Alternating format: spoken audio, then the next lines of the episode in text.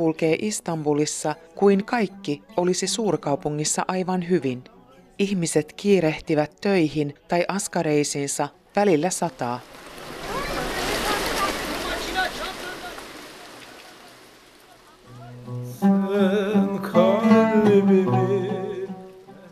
Rinkelin myyjä seisoo ainaisella paikallaan taksimaukiolla.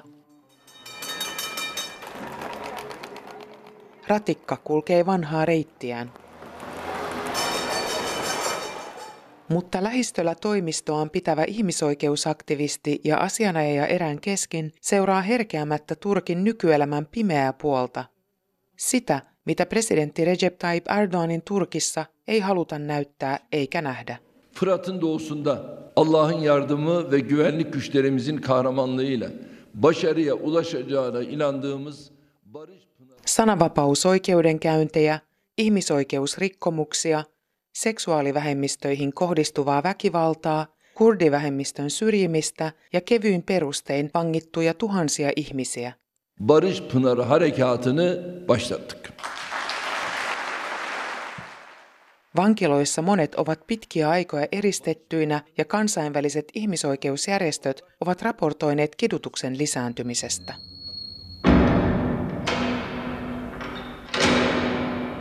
Erään keskin voi työnsä vuoksi itse joutua vankilaan hetkenä minä hyvänsä. Häntä vastaan on nostettu melkoinen määrä syytteitä työstään viime vuosina.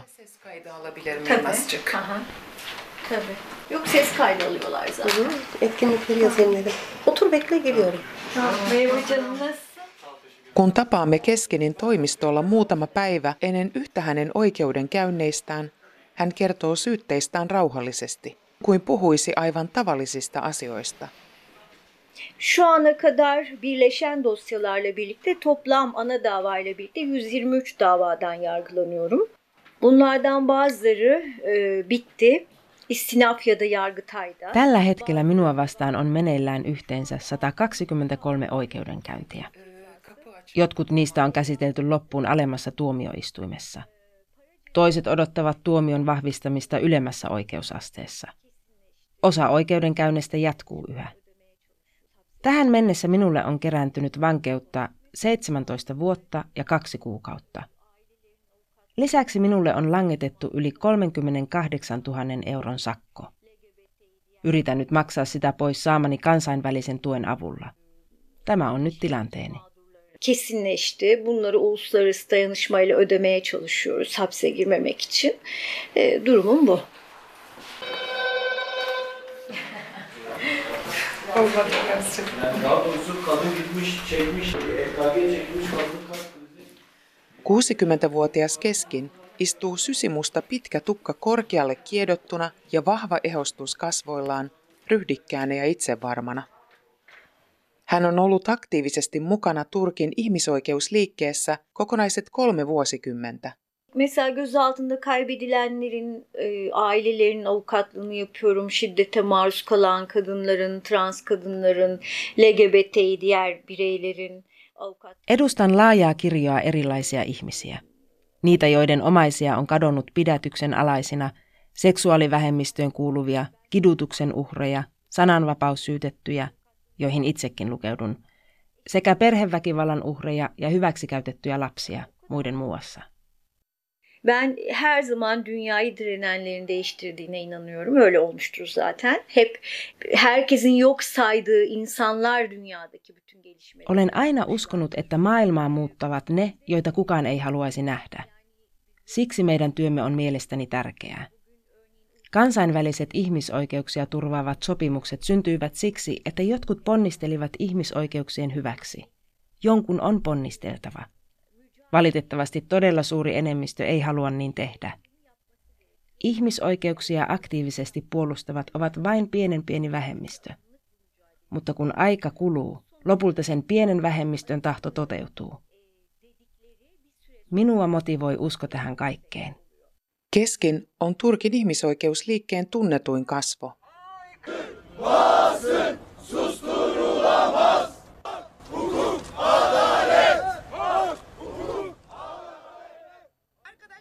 Hän on nähnyt, kuinka Turkissa poliittiset kuviot ovat muuttuneet dramaattisesti moneen otteeseen.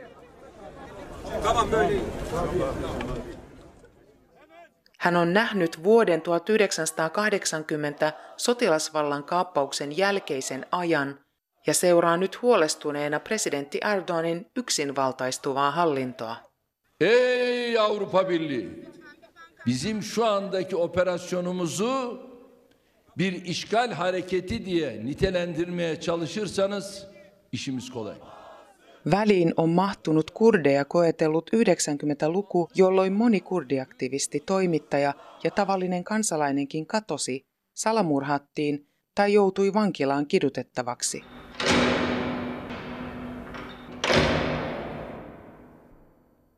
90-luvulla erään keskin itse selvisi naarmuitta ampumisesta, kuuden kuukauden vankeudesta sekä lukemattomista pidätyksistä. Sinnikäs työ on palkittu useilla ihmisoikeuspalkinnoilla myös kansainvälisesti. tabii ki 12 Eylül döneminde bizim ilk çocukluk ve ilk gençlik dönemimizdi. E, çok büyük bir baskı süreciydi. Özellikle muhalifler üzerinde muhalif örgütler. Vietin nuoruuteni sotilasvallankaappauksen varjossa, jolloin elimme kovan painostuksen alla. Ahdistelu kohdistui erityisesti oppositiomielisiin ja vasemmistoon. Aluksi minäkin olin mukana eräässä vasemmistoliikkeessä. Vaihdoin sitten ihmisoikeuksiin, koska koin sen luonteelleni sopivammaksi. Turkin ihmisoikeusjärjestö IHD oli vasta perustettu ja minusta tuli sen jäsen vuonna 1989. Vuosi myöhemmin minut valittiin sen johtoon. Olen ollut ihmisoikeustyössä aina siitä lähtien.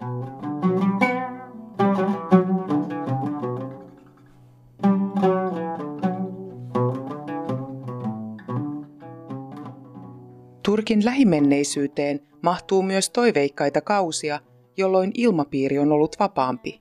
Sellaisia olivat vuonna 2005 alkaneet jäsenyysneuvottelut Euroopan unionin kanssa ja sitä seurannut lyhyt kuherruskuukausi EUn ja Erdoganin hallinnon välillä. Erdogan nähtiin tuolloin lännessä Turkin uudistajana, joka todistaisi islamin ja demokratian yhteensopivuuden.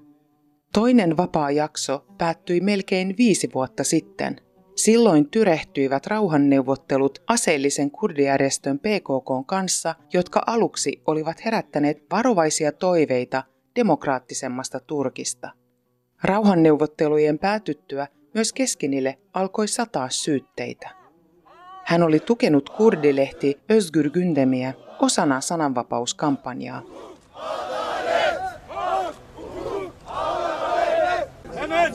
Şimdi Basın susturulamaz. Syyttäjän mielestä Keskin syyllistyi terrorismipropagandan levittämiseen ja häntä syytetään myös PKK-järjestöön kuulumisesta. bu gazetenin haber yapma özgürlüğünü savunduğumuz için gönüllü olarak genel yayın yönetmeni gözüktüm. Gözüktüm diyorum, fiilen yapmadım. Sadece benim adım gazetede genel Puolustin kyseisen lehden oikeutta julkaista uutisia ilmoittautumalla yhdeksi sen vapaaehtoisista päätoimittajista. Päätoimittajuus oli vain nimellinen titteli, en oikeasti tehnyt sitä työtä. Rauhanneuvottelujen aikaan lehti sai toimia vapaasti, mutta kun ne päättyivät, lehdelle alkoi sataa syytteitä sen yksittäisistä jutuista ja samalla myös meille. Sonuçta toplam benim hakkımda 143 dava açıldı. Bir de ana dava, örgüt, örgüt üyeliği Parempien aikojen jälkeen on otettu isoja askelia taaksepäin. Monessa asiassa ollaan 90-lukuakin huonommalla tolalla. Viime vuosia ovat leimanneet Yhdysvalloissa asuvan imaamin Fetullah Gülenin seuraajien pidätysaallot. Turkki syyttää Güleniä ja hänen liikettään vuoden 2016 vallankaappausyrityksestä. Tuhansia liikkeeseen kuuluviksi epäiltyjä opettajia, virkamiehiä ja muita valtion työntekijöitä on Turkin vankiloissa. Toiseksi suurin poliittisten vankien ryhmä ovat kurdipoliitikot, aktivistit ja toimittajat. Valta on vaihtunut monesti, mutta taustalla yksi asia vaikuttaa vuosikymmenestä toiseen, turkkilainen äärinationalismi. Turkkilaisnationalistit eivät siedä ajatusta suuremmista vapauksista kurdivähemmistölle tai valtion kansallismielistä ideologiaa uhkaavien mielipiteiden esittämistä. Ben her şeyin sadece Tayyip Erdoğan üzerinden okunmasına da karşıyım. Evet Tayyip Erdoğan kötü ama Tayyip Erdoğan daha kötüleşmesini onlarla işbirliği yapmasıyla Sanon aina, ettei kaikki johdu Erdoğanista. Kyllä, mielestäni Erdoğan on paha. Mutta se, miksi hän on nyt vielä pahempi, johtuu siitä, keiden kanssa hän on nyt lyöttäytynyt yhteen. Tämän valtion ydin ei ole koskaan muuttunut. Koko koulutusjärjestelmä perustuu 1900-luvun alun turkkilaisnationalistiseen mentaliteettiin. Lapsille opetetaan pienestä pitäen valheellista, virallisen ideologian sävyttämää historiankertomusta, ja se muovaa heidät omaksumaan nämä ajatukset. Valtio on äärimmäisen totalitaarinen ja on muovannut kansasta itsensä näköisen. Suriye'de Türkiye'nin ne işi var? Suriye'de askerler ölüyor ve hiçbirinin annesi babasından ses çıkmıyor. Çünkü devlettir, gittiyse haklıdır. Esimerkiksi, mitä tekemistä Turkilla on Syyriassa?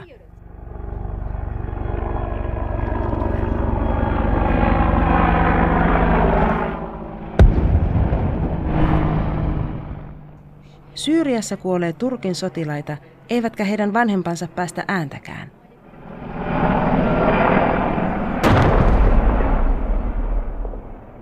Jos valtio on lähettänyt heidän poikansa sotaan, he ajattelevat, että valtiovalta varmasti on oikeassa ja lapsestamme on tullut marttyyri.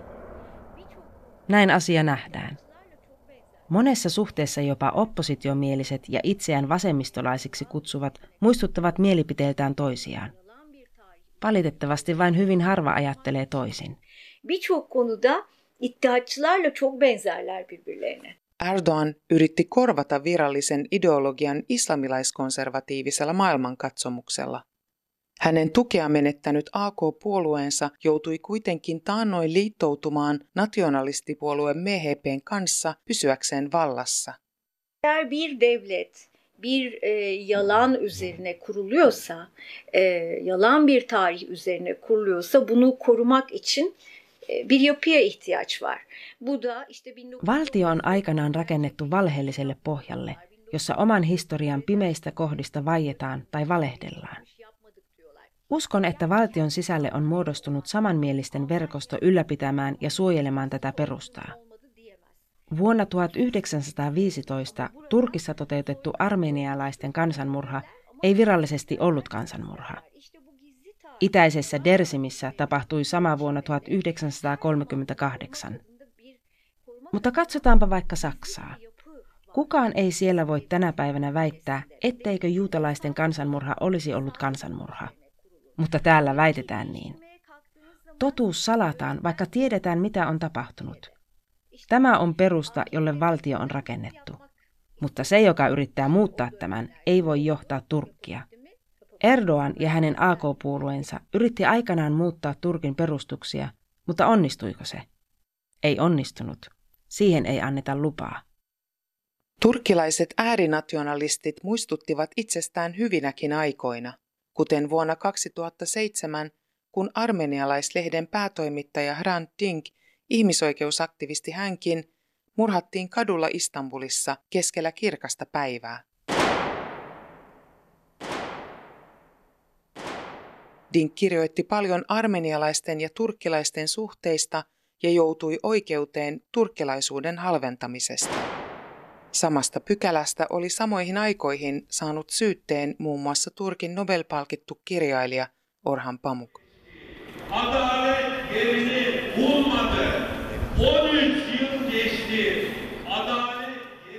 Tammikuussa keskin oli mukana Dinkin murhapäivän 13 muistotilaisuudessa, jossa vannottiin, ettei murhan anneta unohtua.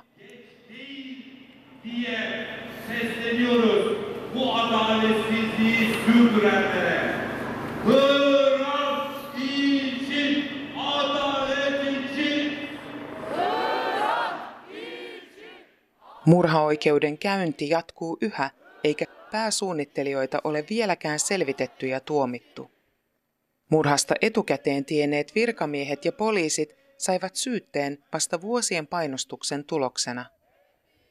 Viimeisessä lehtiartikkelissaan, joka julkaistiin Dinkin murhapäivänä, hän kirjoitti olleensa viime aikoina säikky kuin kyyhkynen.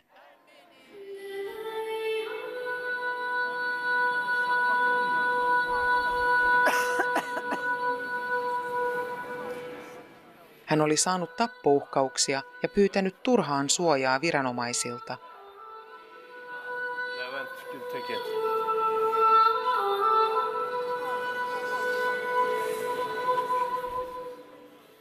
Bence herkes de devam ediyor ama bu tabii kimi insanı işte dediğim gibi bu tedirginlik kimi insanı yurt dışına gitmeye yöneltiyor. Kaçmak istiyor buradan. Tuo pelko on tuttua kaikille. Se saa toiset muuttamaan ulkomaille ja pakenemaan täältä. Me muut taas olemme valinneet elää pelon kanssa, mutta silti jatkaa kamppailua. Mutta tuolta pelolta ei voi välttyä kukaan, jolla on tunteet. Eikä tunteista pääse tuosta vain eroon. Sizi hep tedirgin etmek istiyorlar. Yani hep tedirgin yaşamanızı istiyorlar. Bunda başarıyorlar. Yani her an bekliyorsunuz. He haluavatkin sinun elävän pelokkaana. Siinä he onnistuvat. Sitä koko ajan odottaa jotain. Aina kun ovikello soi, onko se... Enkä vain minä, vaan kaikki me, jotka työskentelemme ihmisoikeuksien hyväksi, elämme tässä pelossa. Ja tämä aiheutetaan tietoisesti, koska halutaan luoda pelokas kansa. Katso, minä olen sinun yläpuolellasi. Ole varuillasi. Tämä on se tunnelma, joka halutaan luoda. Nuorena asianajajana Keskin joutui varsin pelottavaan tilanteeseen Itä-Turkin kurdialueella Diyarbakır'ın kaupungissa. Yani 94 yılında Diyarbakır cezaevinde 11 kişi işkenceyle öldürüldü ve biz o olayı araştırmak üzere bir avukat arkadaşımla birlikte Diyarbakır. Oli vuosi 1994. 11 ihmistä oli surmattu Diyarbakirin vankilassa kiduttamalla. Menimme kaupunkiin selvittämään tapahtunutta erään toisen asianajajan kanssa. Puhuimme omaisten ja asukkaiden kanssa, annoimme lausuntoja ja keräsimme tietoa raporttiin. Kun olimme palaamassa Istanbuliin, meitä alettiin ammuskella takanamme olleesta valkoisesta ajoneuvosta. Pidin sitä varoituksena. Jos he olisivat halunneet tappaa meidät, se olisi ollut helppoa. Kuten tuolloin 90-luvulla, tänäkin päivänä Turkista on käynnissä muuttoaalto. Ulkomaille on muuttanut Turkista niin ihmisoikeusaktivisteja kuin toimittajiakin. Moni jatkaa aktivismia ulkomailta käsin sosiaalisessa mediassa. Ben yapmazdım ama yapanları haksız bulmuyorum. Yani e, hayat görmüyor insanlar. Kendileriyle ilgili gelecek umudu görmüyorlar. En itse lähtisi pois, mutta ymmärrän lähtiöitä. He eivät näe täällä toivoa.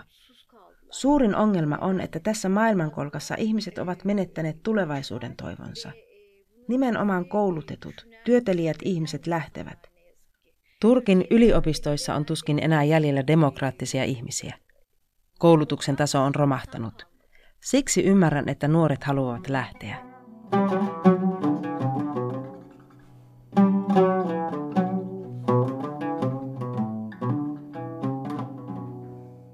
Akademilerdeki eğitim korkunç. O nedenle ben e, anormal bulmuyorum gençlerin gidişlerini açıkçası. Yani ben hukuksuzluğun bu kadar tavan yaptığı bir süreç hiç yaşamadım. En kaikkina näinä vuosina ole koskaan todistanut näin suurta oikeuden puutetta. Oikeusjärjestelmä Turkissa on aina ollut puolueellinen, mutta tällaista emme olleet nähneet. Me asianajajat emme enää voi edes lähestyä syyttäjän tai tuomareiden huoneita. Painostus on valtavaa ja tuomioistuimet äärimmäisen puolueellisia – Maassa ei ole ainuttakaan tuomaria, joka voisi päättää toisin kuin Erdoğan haluaa. Jos tuomari päättää muuta kuin häneltä odotetaan, hän voi menettää virkansa yhdessä yössä.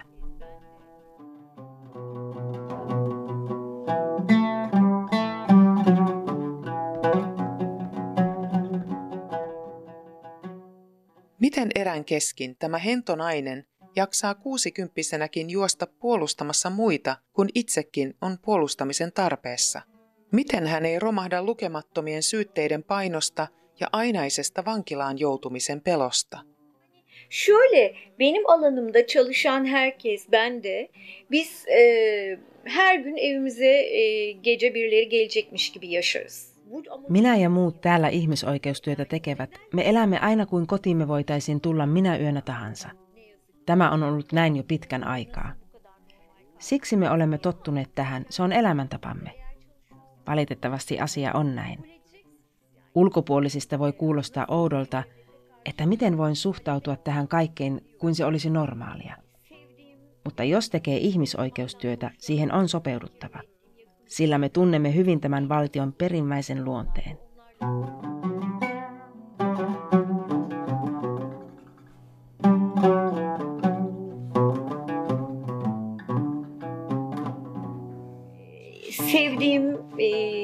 Konuşmaktan hoşlandığım, fikir ürettiğim yakın bir çevrem var. En ümitsiz olduğum zamanlarda onlarla görüşerek yeniden Minulla on läheisiä, joiden kanssa keskustella asioista ja puhua syntyjä syviä. Kaikkein toivottomimpina hetkinäni haen tukea heistä. He palauttavat elämän iloni. Pidän kirjojen lukemisesta ja nautin kissojeni kanssa olemisesta. Jotta voi säilyttää toivon, on osattava nauttia elämästä. Joskus aivan pieni asia voi antaa toivoa ja iloa. Ne pienen pienet toivoa antavat asiat ovat loppujen lopuksi kaikki, mitä meillä on. O küçük şeylerle e, umudumuzu tazelemek yani başka bir şey yok elimizde. ömür boyu sürecek